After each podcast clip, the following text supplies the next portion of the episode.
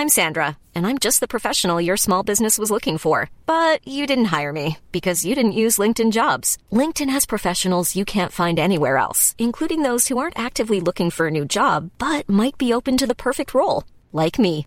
In a given month, over 70% of LinkedIn users don't visit other leading job sites. So if you're not looking on LinkedIn, you'll miss out on great candidates like Sandra. Start hiring professionals like a professional. Post your free job on linkedin.com/people today. Burrow is a furniture company known for timeless design and thoughtful construction and free shipping, and that extends to their outdoor collection. Their outdoor furniture is built to withstand the elements, featuring rust-proof stainless steel hardware, weather-ready teak, and quick-dry foam cushions.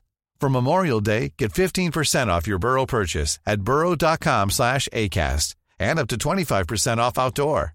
That's up to 25% off outdoor furniture at burrow.com slash ACAST. Millions of people have lost weight with personalized plans from Noom, like Evan, who can't stand salads and still lost 50 pounds. Salads, generally, for most people, are the easy button, right? For me, that wasn't an option. I never really was a salad guy. That's just not who I am. But Noom worked for me. Get your personalized plan today at Noom.com. Real Noom user compensated to provide their story. In four weeks, the typical Noom user can expect to lose one to two pounds per week. Individual results may vary.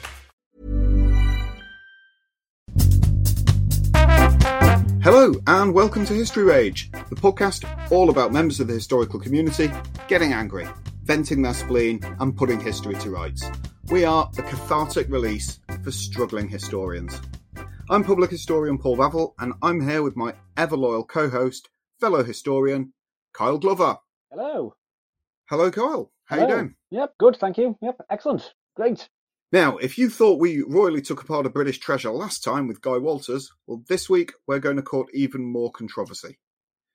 Ladies and gentlemen, to do this, we welcome historian, podcaster, and chair of the Napoleonic and Revolutionary War Graves charity, Zack White. Zack, welcome to History Rage. Hi, Paul. Hi, Kyle. Great to see you both. How are you doing? So far, so good.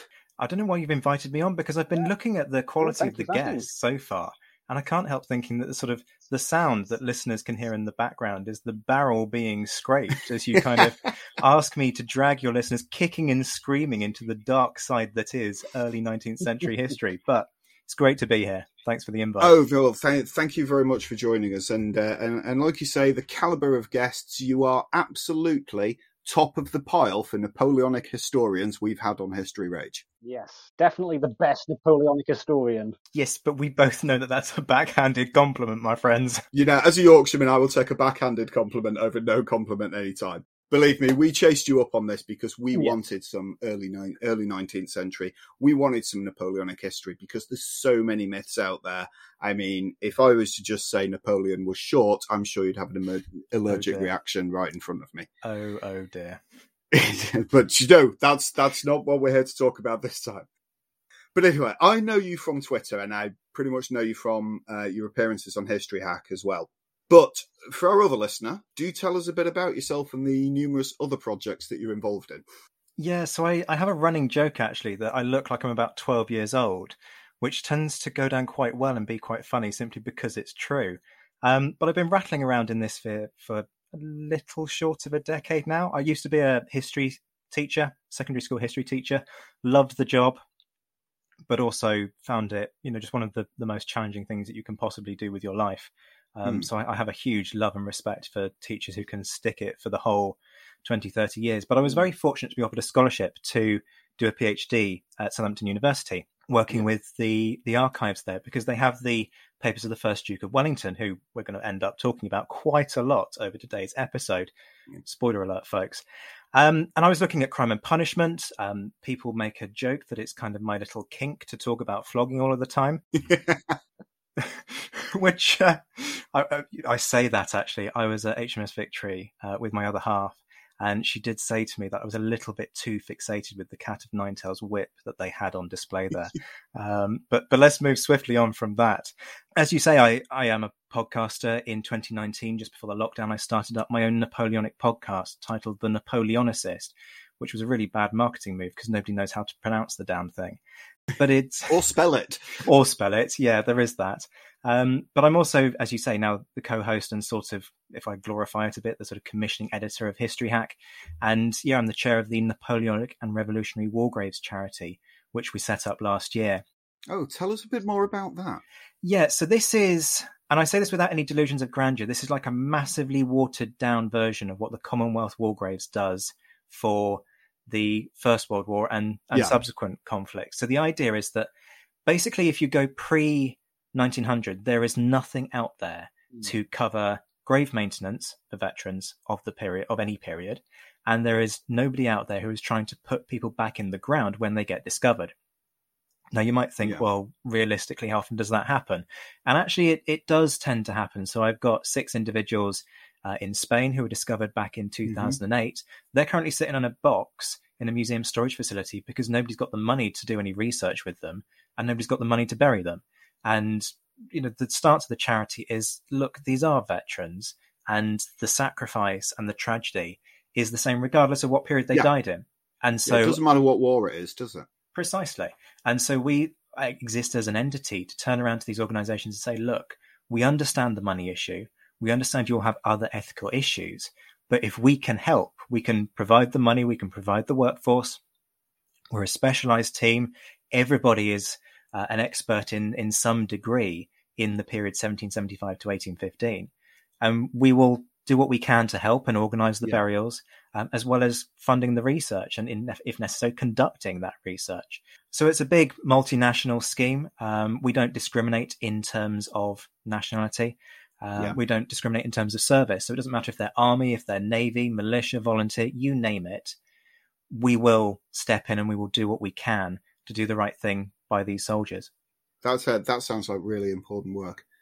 Um, and we guys, we will put links to you know all your websites and things like that in the show notes accompanying the podcast as well. So guys out there, if you can support that, I haven't found a better military charity going. That's so very kind give of that you. a give that a go. Well, going then from you know that which you're most proud of to uh, well, let's go into that which you really really hate because nobody comes on History Rage to avoid getting angry. So, Zack, in your own words, in your own time, please tell us the historical thing that you really wish people would just get over. Go. It's that it's that thin red line that holds firm against hordes of blue-clad French soldiers, commanded by the genius that is Napoleon in the final battle of the Napoleonic Wars, the emperor who only loses because of being stabbed in the back by incompetent subordinates. With much love and with a very heavy heart, I have to break it to people. Waterloo really isn't all that it's cracked up to be. Oh, oh, the way it. Think I've probably just lost half my I can, listenership. I can feel I? the hate mail coming already. Well, there, so you just lost half our listenership, so you can have some comfort in that. Explain yeah, yourself. You know, uh, yeah, yeah. where I, I wonder if you would mind just very briefly backing that the hell up, son. Yeah. so yeah, um, I mean, you you asked me to come on here and get angry. Yeah. Um, Yeah, well, go for it. so let me break apart what I've just outlined Mhm. to you because there's lots of different parts of this. I started with the thin red line. I'm not being funny, but this perception that it was the British on their own who stood firm against Napoleon's army just isn't true. Two reasons for that. Firstly, there is a whole other army that is absolutely pivotal to not only how Waterloo plays out, but the whole Waterloo campaign in itself. And the whole reason that we have a Battle of Waterloo, just a little army containing a mere 50,000 men under the command of a guy called Marshal Blucher, and they're all Prussian. Do we ever put that front and center of the historiography? We really don't. You know, the number of times you will speak to a historian and they'll go, yeah, it's all about Wellington and the British. I'm sorry, it's just not. And we can talk about the reasons why it's just not. But there's another problem there. Wellington's army, it's not an exclusively British army, people. It's 68,000 men and it's a coalition force. 25,000 of them, sure, are British. 6,000 of them from the King's German Legion, ostensibly from Hanover. You've got a separate Hanoverian contingent of 11,000. You've got a Netherlands contingent of Dutch and Belgian troops that's 17,000. You put it all together, the Brits are actually not a majority within Wellington's force. So it's not about the thin red line. The way to think about Waterloo and that victory, which is a, an impressive victory, is that it's like 19th century NATO. Those aren't my words, actually. They're the words of a veteran yeah. that I interviewed who works for Waterloo Uncovered, a guy called Ben Mead. He's a soldier. He knows a lot about kind of the, the geostrategic issues in the world today. And that was his first reaction when he was introduced to Waterloo Uncovered and, and the work that they do. So that's your thin red line not being a thin red line. Then yeah. let me deal with the Napoleon thing. Napoleon the genius. Um, well, yeah, I'm sorry. I, I, full disclosure, I'm a Napoleon skeptic. I, I'm, I understand the fixation with the guy. I understand why people love to romanticize about his achievements, but I am a huge skeptic. Napoleon was hugely talented, do not get me wrong. He was a very gifted military commander. But using the word genius is possibly the most unhelpful term in the whole of historical discussion because you're putting these guys on pedestals. And the second you do that, you lose all sense of realism and you lose all sense of judgment.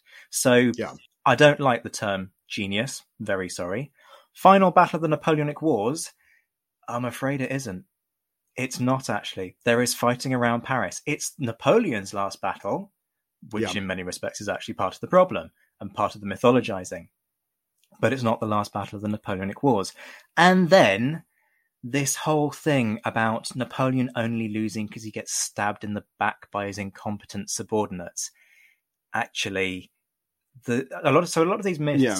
are tied up with the way in which Waterloo plays out. And a lot of blame is placed on a guy called Marshal Grouchy, who is sent with a task to try and keep the Prussians away from Wellington's army. But the reason that Grouchy fails is because he's sent to do that task far too late by Napoleon. So Napoleon's yeah. fault that that plan never plays out. And then they turn around and say, well, it's Grouchy's fault for not marching to rescue Napoleon at Waterloo.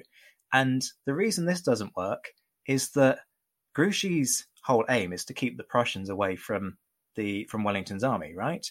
But the point is, yeah. Grouchy can't march any faster than the Prussians. So by the time the Prussians have got there, it's already too late. Grouchy could physically have done nothing. So you can just take this whole idea that oh, it's you know subordinates' fault and put it in the bin. It's on Napoleon. He's the commander. He's the guy who conceives this campaign, and he screws it up. Yeah. The book stops with him. Well, in fact, the book marches mm-hmm. too slowly with him. Yes, yes, precisely that. I mean, there are other things that I could, you know, fill your yes, listeners' yeah. ears yeah, with. We, we um, are only a forty-five minute rage. Precisely, precisely. Um, I just want to ask if I, um, if I can, because many of our listeners, yes. given a fair few of the guests that we've had on before, would naturally be leaning towards interest in World War Two. Mm.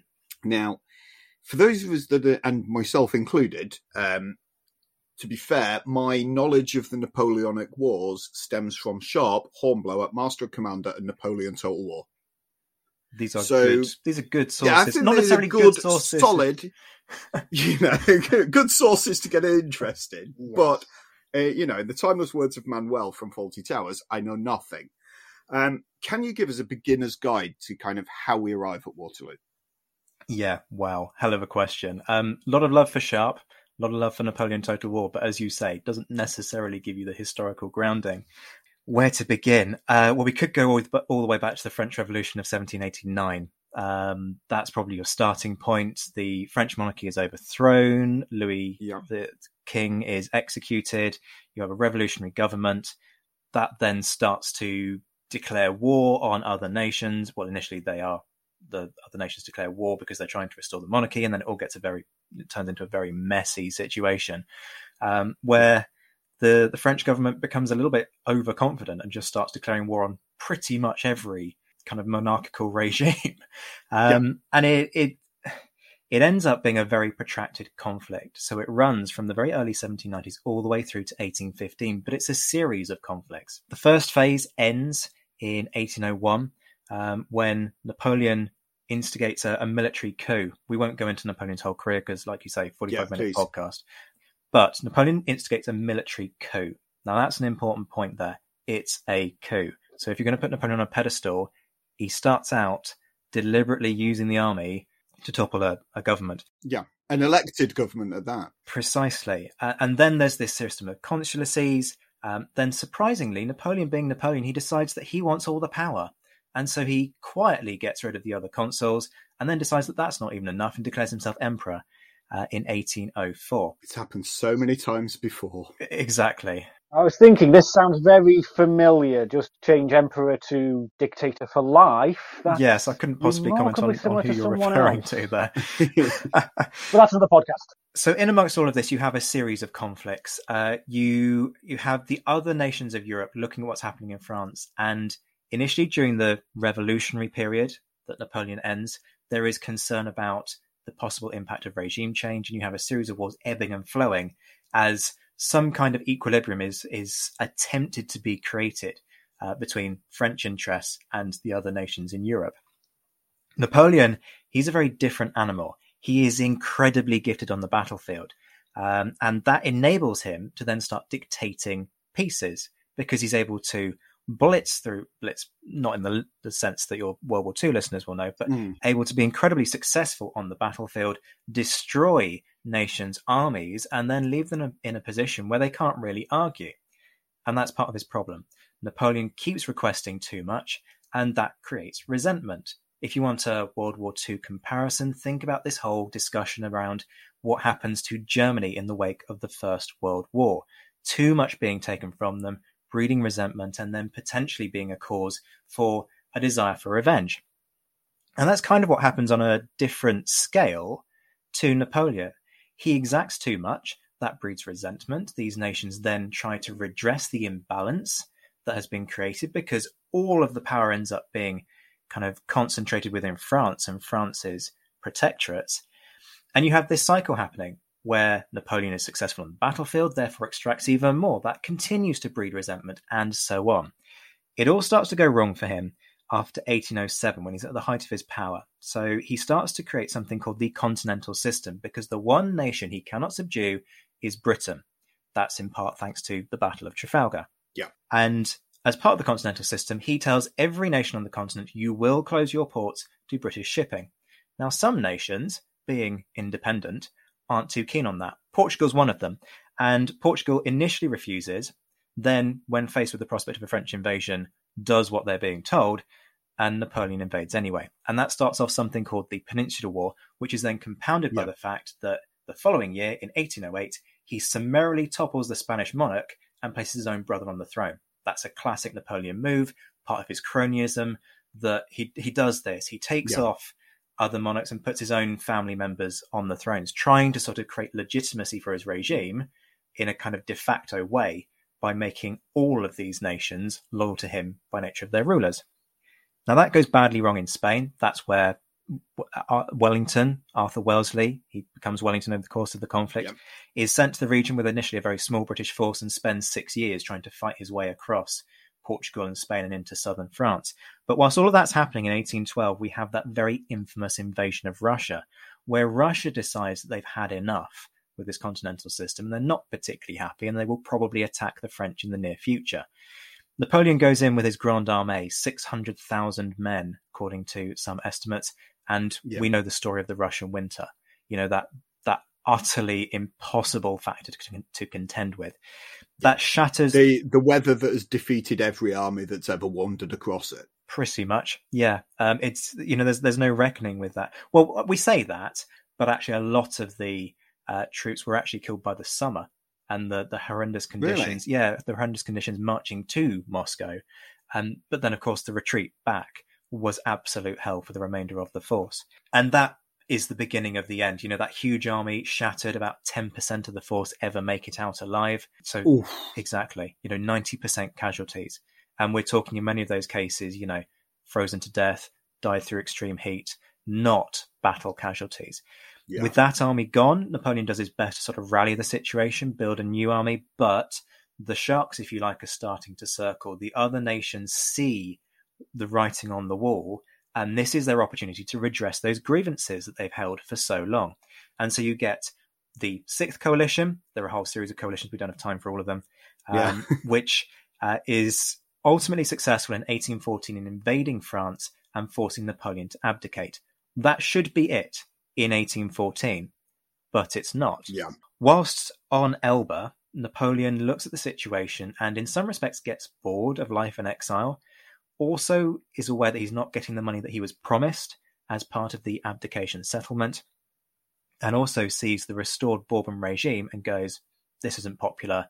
I can do better. And also, my former enemies are starting to fall out amongst themselves. So he returns yeah. from Elba and then dis- discovers that he's made a massive error of judgment because the great unifier for those squabbling allies is Napoleon.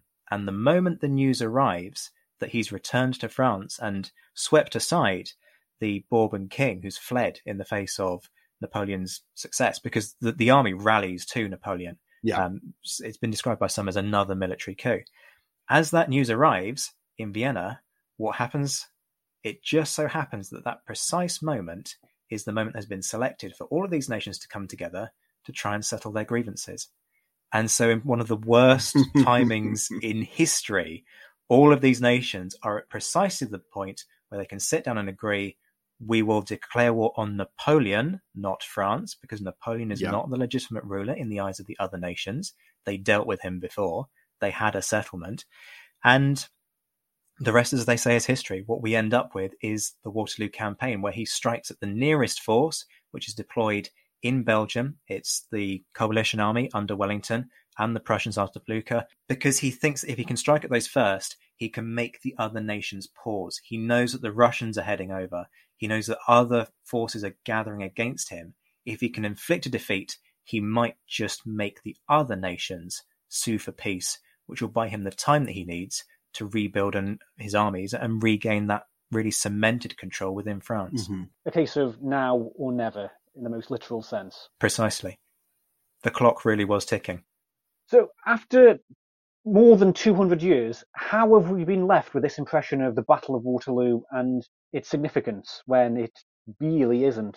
Yeah, so in terms of the significance, my argument would be that this was coming anyway. Waterloo basically yeah. has been hyped up too much because it's Napoleon's last battle and it ends up being the thing that breaks what's left of his power. But the, the ultimate point is you've got all, this whole coalition of allies that are coming for him.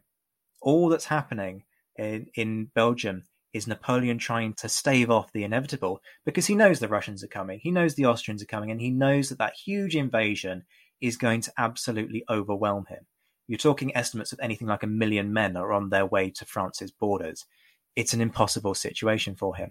Why do we yeah. overhype it? It's partly that thing that history is written by the victors. There's an important point to make um, that initially, so when I talk about how this is a coalition victory, initially that was acknowledged by Wellington.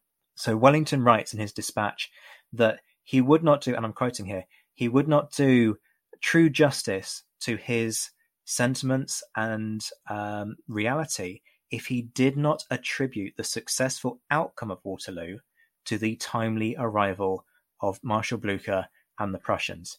So that was there for history to latch onto.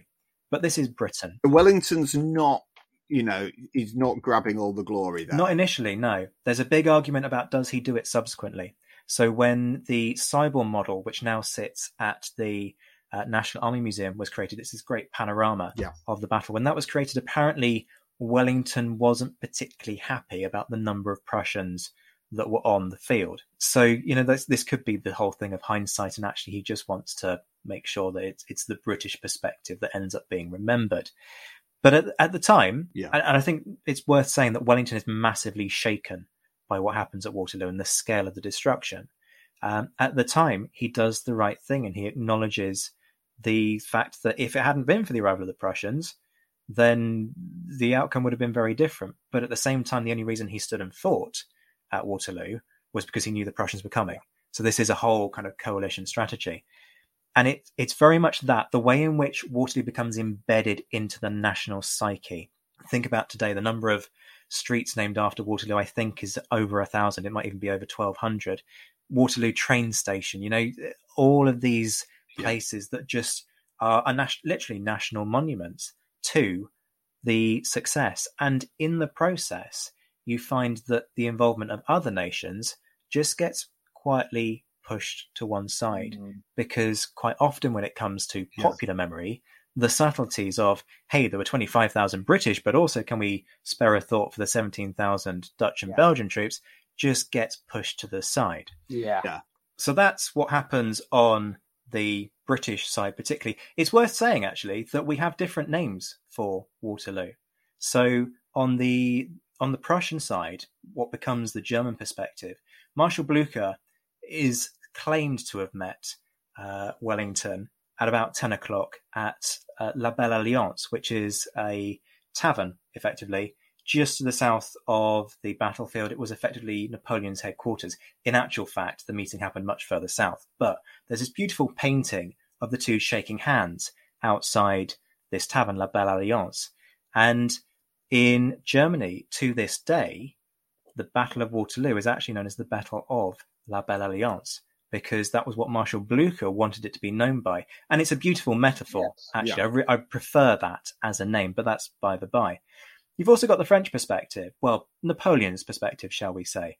For the French, obviously, it's quite a difficult thing to kind of reconcile in their their national history. Yeah. You know, you had all of these glory years under Napoleon up until 1812, and then you've got this very awkward coda that ends up being a huge waste of human life. For Napoleon, there's a lot of explaining to do, and there's a lot of mythologizing that happens when he is exiled to St. Helena, which is basically a rock in the middle of the Atlantic. They after the after what happened at Elba, they weren't taking any chances, and they yeah. you know he becomes almost yeah. this like Prometheus type figure, just exiled into the middle of nowhere, yeah, and kept under fairly as far as possible. Yeah, exactly, and kept under very fairly close house arrest um, where he lives until 1821, where he dies of quite a painful death, actually, of, of stomach cancer. But whilst he's on St. Helena, he starts to dictate his memoirs.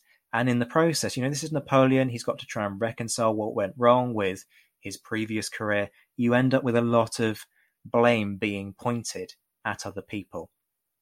Um, and so, in the process, the focus has kind of moved away from the fact that really, when it comes to Waterloo, the battle was lost before it even started. Because the whole reason why Waterloo plays out in the way that it does is that Wellington is sitting there with his force of British and Dutch and German troops, and he's waiting for the reinforcements to come from Blucher. That is the agreement they reach before dawn on the 18th of June. Had they not reached that agreement, Wellington would have moved his army. He wasn't going to sit there as a, a sitting target. And as a result of that, you have to look at why was that allowed to happen. And the point is that this isn't the first battle of the Waterloo campaign. There are four battles actually. One that takes place on the 18th of June at Wavre, that is Grouchy sort of desperately trying to keep the Prussians occupied, but not succeeding. But on the 16th of June, you have two battles, Quatre and Ligny, which are two kind of fairly important strategic positions. So Wellington has to fight off Marshal Ney, famously described by Napoleon as the bravest of the brave at Quatre and then Blucher is yep. fighting off Napoleon at Ligny. And the, the Prussians under Blucher end up losing that battle. And that's the point where Napoleon has history in the palm of his hand, because this has been his whole plan to strike at these two forces and push them apart, prize them apart, because together they outnumber him. So just as he's at that point where he's about to achieve that strategy, he's beaten Blucher, he's pushing the Prussians back. He pauses. He doesn't order a really kind of rigorous pursuit of the Prussians. He gives them the night to then withdraw and reconcentrate. And that wastes crucial time because it means that when Grouchy is sent off to go find the Prussians, Grouchy doesn't know where the Prussians are because the French have lost contact. And so he spends his time desperately trying to find the Prussians. Yeah. All whilst that is happening, Wellington hasn't yet heard about what happened at Ligny. He's sat at Quatre Bras waiting for news from Blucher. The messenger ended up being shot, got intercepted by by French troops and was shot in the process of trying Mm. to get away. So the Anglo-Dutch forces, I tend to call it, is sat there on the morning of the 17th, a sitting duck. And instead of moving to take it, Napoleon lets his men rest. He lets them eat breakfast. He does a tour of the battlefield and, you know, makes a big show of, oh, we will take care of the wounded. All things that are lovely, but aren't what you need to be doing at the pivotal moment in a campaign. Yeah. Yeah, I've got to think that there's just something about European dictators that give out mysterious stop orders when approaching the British Army. It's like so many times. So, so- well, thank, thank you for that, and that's because that that's given me more on the Napoleonic period than I ever got at When you're ready to pop the question, the last thing you want to do is second guess the ring. At Bluenile.com, you can design a one of a kind ring with the ease and convenience of shopping online. Choose your diamond and setting. When you find the one, you'll get it delivered right to your door. Go to Bluenile.com and use promo code LISTEN to get $50 off your purchase of $500 or more. That's code LISTEN at Bluenile.com for $50 off your purchase. Bluenile.com code LISTEN. I'm Sandra, and I'm just the professional your small business was looking for. But you didn't hire me because you didn't use LinkedIn jobs. LinkedIn has professionals you can't find anywhere else, including those who aren't actively looking for a new job but might be open to the perfect role, like me. In a given month, over 70% of LinkedIn users don't visit other leading job sites. So if you're not looking on LinkedIn, you'll miss out on great candidates like Sandra. Start hiring professionals like a professional. Post your free job on linkedin.com/people today. School. I mentioned my list of sources before, my Sharpe, Hornblower, etc. How do you think these media have, have shaped our perceptions of the Napoleonic Wars? And you know, for you say you've a lot of love for lo- lot of love for Sharpe. You know, are they any good? Yeah, this is a whole rage in itself. So I'll, I'll try and rein myself in. And like, yeah, you've got about three minutes. okay. I'll, I'll do my best. Um, I think there's definitely something about the way in which they've shaped our perception, particularly well with Sharpe. And I say this, I say I have a lot of love for Sharpe because I came to this period through Sharpe, through the Sharpe's novels. So without that, I wouldn't be Yeah. doing what I'm doing today, and and I'm always going to be indebted to that. But at the same time, as a historian, there's always this tension when you've got a novelization, right? That you know it's there to entertain, but you also know that some people finish the book and then stop and think they know it all about the period. And Yeah. and with Yeah. Sharpe, what you've got is a lot of mythologizing about one regiment, the 95th Rifles, and lots of people have this perception that it, the 95th, are this almost sort of SAS style regiment that get dropped in to do these commando style raids, and and it's all very great and and sort of swashbuckling. And you know, you put the 95th on a pedestal; they're the best regiment out there. They're the, they've got the best in terms of discipline. Never a deserter from the units. They never have to flog. And the reality is, when you look at the records, it's all been a bit overplayed. Part of that is because Sharpe builds Yeah. on existing tropes. So we have a lot of memoirs from the 95th Rifles, from soldiers who fought, and we've had those for years, for centuries. They were the the early texts that came out, and in the process, they've been quite key in kind of building this reputation. So you can't really blame Sharpe for entertaining people really well. Yeah. The issue, though, is that people watch Sharpe and they read the books, and they that's it for them. To the point where I was at the uh, Royal Green Jackets Museum in Winchester many years ago now. Um, I think I was barely out of my teens. And this guy Yeah. walks into the gallery dedicated to the Napoleonic era, picks up the replica of the Baker rifle, the famous weapon of the 95th, and just goes, Yeah, that's Sharpe, isn't it? Puts the rifle down, walks out the gallery, and that was it. That was his engagement with the, the history of the, the rifles during that period. And that's the tragedy. I think actually Waterloo 1970, the film, is probably a bit of the reason why we have a lot of misconceptions about this because the Prussian element, again, Yeah. kind of is, is downgraded, partly because it's building on existing national myth making, and, and in turn, it then reinforces it because people see the film and that's what they remember. Yes. But I think our perspective is just starting to change. We're starting to get really good translations of material. We're getting a lot more material as well. Um, so Gareth Glover's Waterloo Archive has been great. It's it's on something like Yeah. 20 volumes now, and it's material, it's eyewitness material. Effectively, he's gone to the archives, found all the material he can find, written by people about their experiences at Waterloo, and then you get a sense of what it was really like on the ground. And if you pick that apart, you start to dispel these myths of who was doing what and when, and who really defeated the Imperial Guard, and all these other arguments that we've been having for 200 years. But whilst all of that is great, there is also this point: Mhm. there are far more interesting battles out there than Waterloo. Yeah, so, speaking of those battles, if Waterloo isn't the game changer of the Napoleonic Wars, which battle or event is? Oh, this is a good one. Um, Yeah. Yeah. You, you can only Pressure. pick one. oh, one and oh only one. no. Um, okay. In that case, I'm going to say it's the Russian invasion that's the be all and end all because that's the the turning of the tide. That's the point at which, Yeah. Again, European dictators. yeah, so many parallels. yeah. I I mean, without that, then the what Wellington was doing in the Iberian Peninsula in the Peninsula War would have meant nothing because he could very easily have moved troops in and just mopped up the British operation there and the Portuguese and the Spanish because it's another coalition conflict that one actually and could have therefore asserted a dominance over Europe but by going into Russia and by miscalculating on that campaign he ends up squandering all of that power and shattering that perception of almost almost invincibility that he and the French army have built up until this point.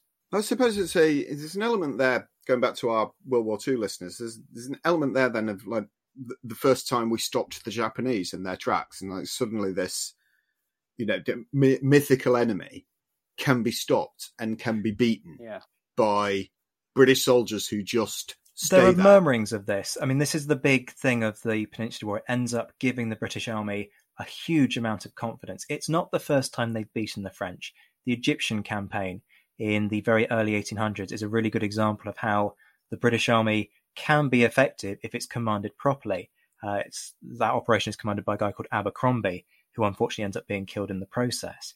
And the British don't have it all their own way. You know, the whole issue that Wellington has in Spain and Portugal is that he's got an army of, in many cases, less than 50,000, and he's facing as many as a quarter of a million French troops dotted across Spain and Portugal. So there's this massive kind of disparity that in time ends up being redressed for a variety of reasons that, again, time. People want to know more about that, come and find me on Twitter or listen to your podcast or listen to my podcast. I wasn't going to Yeah. push my own podcast, but yeah, yeah. Um, folks, you, you can come and find me there and, and all will be revealed. But yes, certainly it helps and it helps in a big way that this British army is never beaten in the open field under Wellington. Yes, they have to retreat on occasion. Yes, there are strategic setbacks, but when it comes to the battlefield, this supposedly all conquering army of Napoleon's is checked. And what you find in, in Russia, particularly, is they are watching, and in Austria, they are watching very closely what the British are doing to the point where the Russians actually replicate some of the tactics that Wellington has used when they are withdrawing in the face of Napoleon's invasion. So, was Napoleon ever really a threat to Britain? He was, but only How?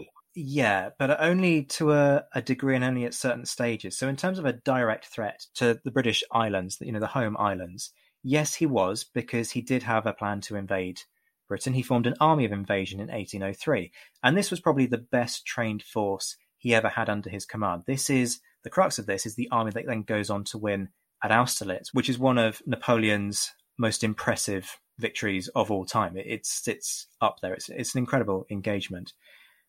But the threat posed by that force is never, and the, the potential of that threat is never realized because of the Royal Navy. And of course, with Nelson's victory over the French at Trafalgar, in particular, the French do not have that ability to gain control of the channel for long enough to be able to transport that army across. And it's basically the geography that saves Britain more than anything else. And what you see in the wake of this is that kind of the, the analogy that sometimes used is the lion versus the whale. So Britain as the whale, master of its own domain in the sea, Napoleon, master of all on the European mainland, but neither can strike at the other really because of their respective bases. The continental system is another form of threat. It does create some serious economic hardship as he tries to starve the UK of trade Yeah. effectively. And you do see businesses going bankrupt as a result of that. But the, the single biggest issue, I think, is the question of can you trust Napoleon? To which the answer is uh, probably not. Now, that's not to say that the British are angels. You can't really Yeah. trust the British either. But there is very much this sense that the integrity of other nations is never going to be secure for as long as you've got a guy on the throne of France who has a habit of placing his own family members on other European thrones as and when it takes Yeah. his fancy. Yeah, I can see that. So just to expand slightly from the Battle of Waterloo itself into the main protagonists, if you will, um, what are some of the classic myths about Napoleon and Wellington themselves? There's obviously the classic Napoleon being short, but what else is there? So, how long do you want me to rage about this for? um, so let's start with the the short thing. Um, Napoleon is around about five foot six, five foot seven, which is precisely average height for that period. Um, so he would be short by modern standards, or shorter by Yeah. modern standards, not tiny by any means. But because of nutrition and so on during the period, which was far worse than it is now, actually people were just generally a bit shorter. Yeah. Um, the reason that this we have this perception is because of the brilliant caricatures of James Gillray, British propagandist. He produces these utterly stunning satires that always have Napoleon as this teeny tiny figure. Partly because you know they, they can minimize him and then, ironically for this podcast, kind of have him raging as this little ineffectual Yeah. guy jumping up and down, not being happy about things. Just like the three of us. So we've talked already about genius myths. That applies actually to Wellington as much as it does Napoleon. That that phrase military genius just gets bandied around and I think it's plain unhelpful. Another myth that's out there, Napoleon invented the corps system because he was this military genius. I hate to break it to people. When Napoleon was at military college, he was reading the works of a guy called Bourcet. Bourcet was the guy who came up with this idea that you move sections of your army on different roads, make sure they have the strength that they can defend themselves if they need to, and then you get to the battlefield faster and you can deploy faster, and that's much better. That's Bourcet's idea.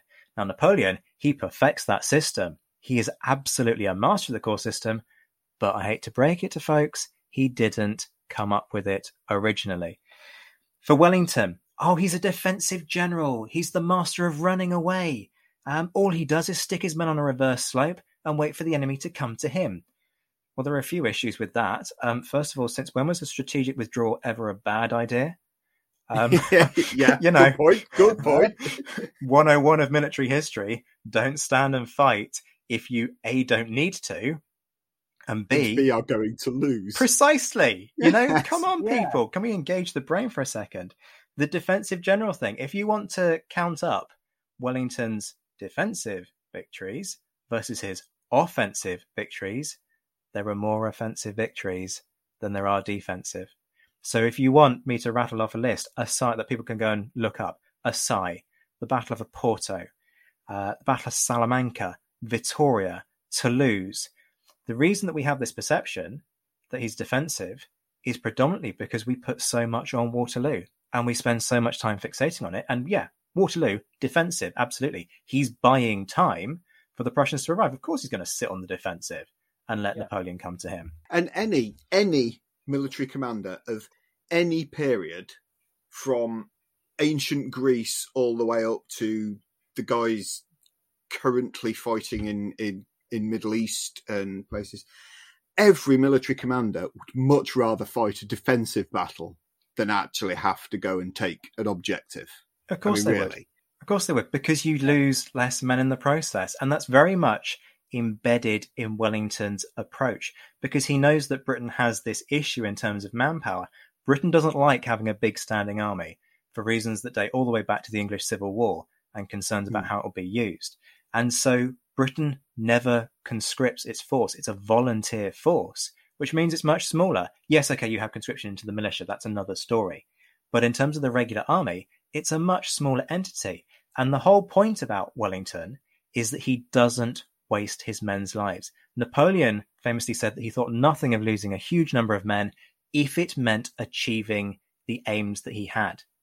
Wellington, on the other hand, turned around at one occasion when he was observing the French army, just north of Lisbon, and said, I could lick those men, i.e., beat them, but it would cost me 10,000 men. And this is the last army that Britain has left. We must take care of it. During the uh, in the aftermath of the siege of Badajoz, when the British lose Mhm. 4,000 in the, the breaches, it's an utterly horrific assault. The Wellington tours the breaches the next day and he weeps, openly weeps at the sight of the dead. Because this is a guy who isn't kind of fixated so much on the glory. He is aware of that human sacrifice that comes with success. Yeah. And he just doesn't like it. His contemporary, Picton, one of the generals under his command, saw Wellington crying in the breaches and did not have a clue why Wellington was so upset. So, in terms of their respective characters, actually, Wellington, for all that he was unquestionably an aristocratic snob and a real piece of work in Yeah. terms of peering down his nose at the rank and file, he did feel that human element, unlike Napoleon, who saw his soldiers as a means to an end. And it's a really weird dichotomy that we have because Napoleon was great on the personal level, but didn't really care. Wellington, rubbish at interpersonal interaction, even with his officers, but he did care about the cost. There's one potential that I'd just like to discuss with you because if there's one area of this period of history that I have actually looked into in some graphic detail, and that is the gentleman's pistol duel, of which we know that Wellington fought one. He did. Um, one Huge of two prime ministers. Yeah, one of two prime ministers to have fought a duel whilst serving as prime minister. Yeah, now he they they are said to have uh, both him and Winchelsea have said to have both fired wide. However, rumour is that uh, Wellington was just a crap shot. May well have missed. What's your thought?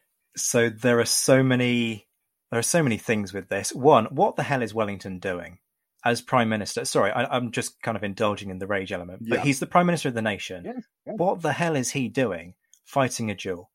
The reason he does it is because it's all tied up with notions of honor. But there is Yeah. gross hypocrisy here because he had been Hypocrisy in a politician, a prime minister. Astonishing, isn't it? Yeah, it, it's utterly unheard of. Fortunately, we don't have this kind of issue anymore. Oh wait, No, Um, hmm. no, no. Not that we could settle with pistols anyway. No, not with pistols. But Wellington had a commission in the army. The army's law explicitly forbade its officers from dueling because, you know, dueling is bad for business. If you, as an officer, get shot, that that's not great for command because then you've got to find somebody to replace you. And Wellington, in the course of his career, had signed off on trials where people had lost their places in the army because of dueling. And yet he he is doing exactly the same thing. So talk about a hypocrite. Yeah.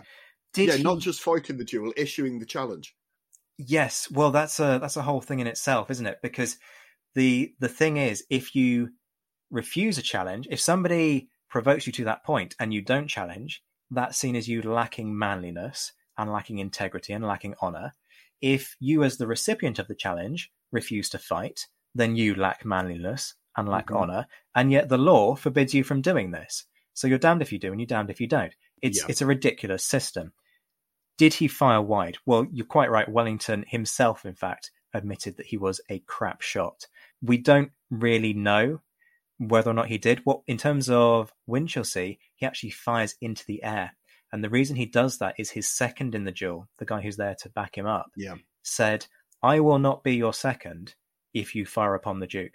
So in reality, Wellington wasn't really in any danger, in part because there's this whole convention that where all of this is tied up with manliness, if you aim to kill, that is in itself unmanly.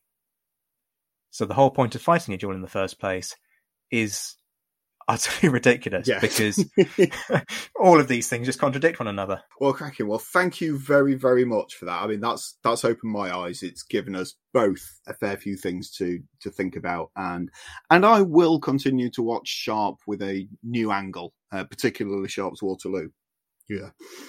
Um, but Zack, thank you very much for coming and getting that off your chest. It's been an absolute pleasure. It was quite cathartic. Thank you. I appreciate it. Yeah, History Rages Therapy.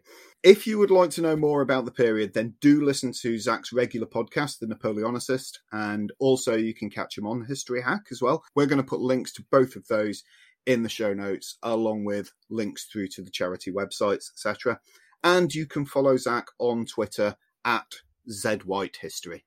But Zack, once again, thank you for getting involved. It's been an absolute joy. Thanks, Dad. Ladies and gentlemen, I do hope you've enjoyed this episode. Uh, you can follow us on Twitter at, at History Rage or individually. I am at Paul Bavill. I'm at Kyle G History. And you can leave comments, thoughts, and please send your own History Rages using the hashtag History Rage because we want to know what really gets up your nose.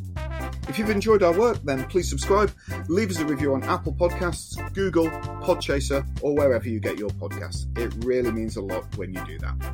Thanks a lot for listening. From all of us at here at History Rage, bye bye.